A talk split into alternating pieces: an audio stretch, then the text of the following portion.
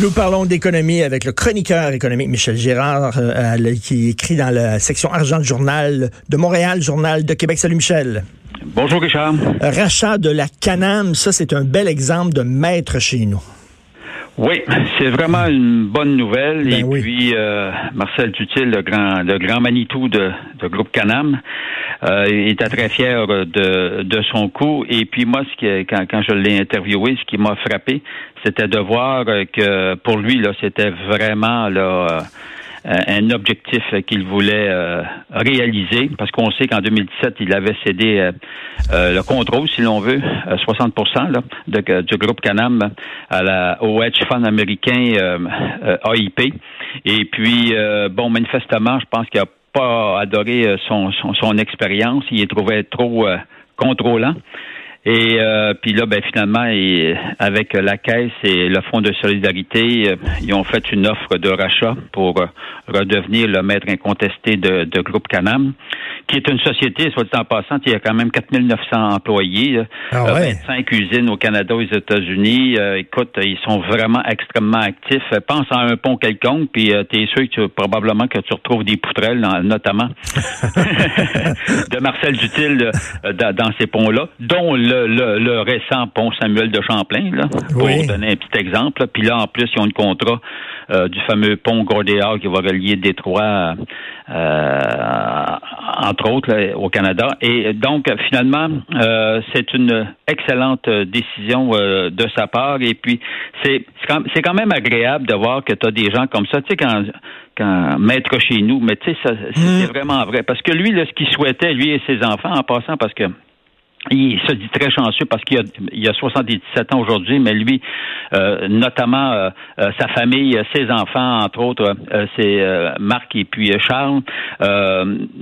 Charles, tu vois, il est à la tête de, de, de, de Manac, qui est la société qui fabrique des remorques, tandis que Marc est le PDG, si l'on veut, de, de, de Canam.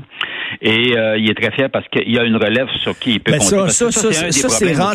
Ben c'est ça. Écoute, il y a Philippe de Gaspé-Boubien qui avait parti, je crois, une fondation pour aider justement euh, euh, la deuxième génération des gens d'affaires du Québec, parce que c'est ça, tu pars une business, puis après ça, ben souvent tes enfants en veulent pas ou ils sont moins bons gestionnaires que toi.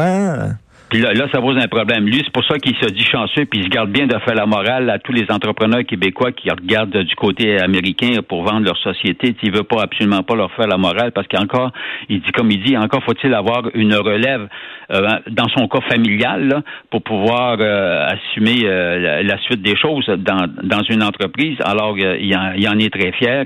Et puis, ben voilà. Alors, puis là, ce qui, ce qui m'a frappé, c'est pour lui, ça urgeait effectivement de rapatrier le contrôle de la société euh, au Québec, parce que comme il dit, lui, il fait un métier cyclique, hein, euh, la construction de ponts, puis la hmm. construction euh, de, de, passerelles, etc. Évidemment, ça va bien quand, quand, quand tu es en pleine croissance économique, mais quand on parle d'un métier cyclique comme le sien, il dit au bout de sept, dans un cycle de sept ans, tu as cinq, six ans de croissance, puis après ça, tu as une année à, deux années euh, vraiment là où ça va très mal, puis tu es obligé de mettre du monde à pied.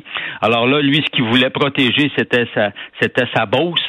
Euh, comprends-tu? C'était la bourse, c'était les 1100 employés euh, de, de qui, qui, sont en bourse et puis qui travaillent qui travaillent pour le groupe Canam. Alors, il voulait absolument les protéger parce que, comme il dit, euh, Saint-Gédéon de Beauce, là, où, où, est implantée la grande usine de Canam. Euh, sur la map nord-américaine, pour les Américains, là, ça n'existe pas. Là. Ben non. Alors donc, ça veut dire que lors de la prochaine euh, récession, ben les, les, employés, tu comprends-tu, eux, ils vont pouvoir bénéficier. Ça veut pas dire qu'il n'y aura pas des mises à pied, mais ils vont mais, mais, avant de mettre euh, du monde à pied, tu comprends-tu, ils vont en tenir. Et c'est ça ben l'importance de conserver ces sièges sociaux, c'est que c'est toi qui contrôle, comprends-tu, c'est toi qui le mets de tes décisions. Ça vient pas pour une question d'argent, parce que les Américains un hedge fund. Là, mais non, mais les, Américains ils regardent les chiffres, c'est tout. Ils regardent les chiffres, puis euh, ah, comme tu... autres, comme il dit, dès le moment où ils ont mis la main sur 60 les autres ils, regardent, ils d'abord puis ils regardent qui c'est qui pourrait nous racheter à, à, meilleur prix. Ben oui, ben oui, ben c'est exactement ça. Puis même si euh, ils sacent euh, 4 000 euh, québécois dehors. Euh, ils s'en foutent totalement.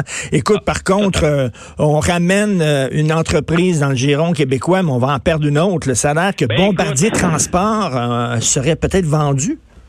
Ben oui, écoute, c'est des grandes discussions d'affaires. Semble-t-il, selon, selon le média français, BFM Business. Là. Alors, euh, et euh, oui, euh, les discussions seraient pas mal avancées, semble-t-il, avec Ashton, justement, pour céder. Imagine-toi, c'est pas juste une fusion, là, ce serait plutôt de céder le contrôle de Bombardier Transport à la multinationale française.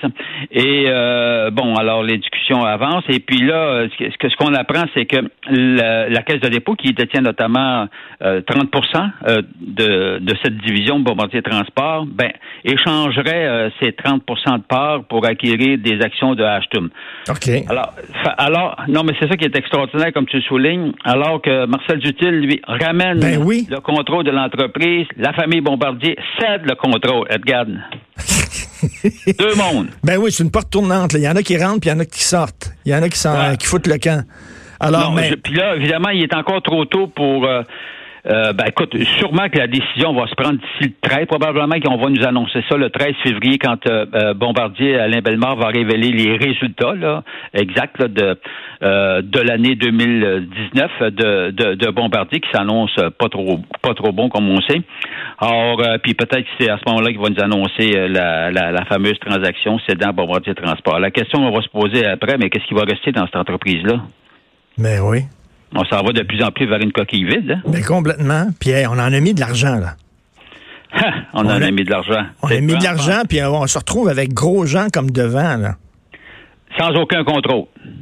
Sans aucun contrôle. Mais c'est-tu... le contraire de, Marcel, de ce que Marcel Dutil fait. Mais c'est-tu une bonne chose? C'est-à-dire qu'on n'avait plus le choix, les gens de Bombardier avaient plus le choix, ça allait tellement mal qu'il faut qu'ils jettent du lest à un moment donné?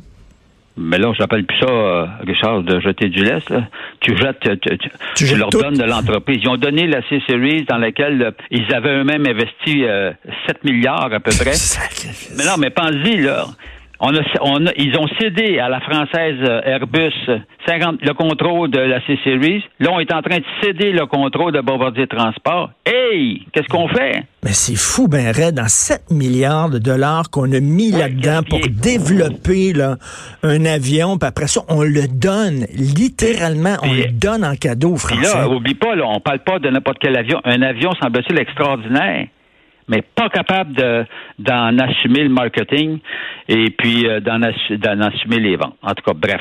Et là, Autrement dit, euh, ça, Bombardier, là, ça, ça s'en va de plus en plus euh, en chute libre. Là. penses-tu qu'à un moment donné, ça, ça va être seulement que il restera plus rien, là, que Bombardier va ben être totalement avalé par d'autres entreprises étrangères puis ça vient de finir?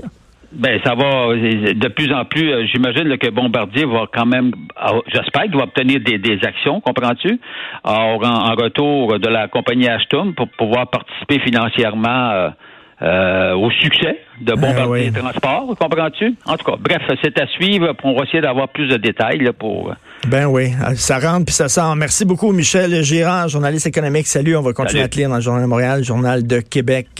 Là, il y a des gens qui disent, ben oui, mais c'est comme ça. On est tout content quand on achète des compagnies des autres quand on achète des entreprises étrangères, on se pète la bretelle, puis c'est le fun, puis tout ça, c'est super cool, mais des fois, ça arrive que ce sont des entreprises étrangères qui nous achètent si un est correct, pourquoi l'autre serait pas correct? Bon, je peux comprendre ce, discours-là, mais en même temps, je trouve que c'est une bonne nouvelle que des entreprises québécoises qui ont été créées ici soient sous contrôle québécois. Ça ne veut pas dire qu'il faut empêcher les hommes et les femmes d'affaires de revendre leurs entreprises à qui ils veulent s'ils le veulent. Ben non.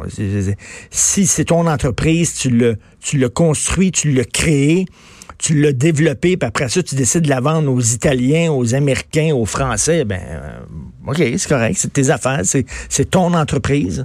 On n'a pas à t'empêcher, mais en même temps, quand même, on peut se réjouir du fait que les décisions, les grosses décisions importantes de ces entreprises-là soient prises ici au Québec dans l'intérêt des Québécois. Euh, je trouve que c'est pas une fermeture, je trouve que c'est pas une étroitesse d'esprit.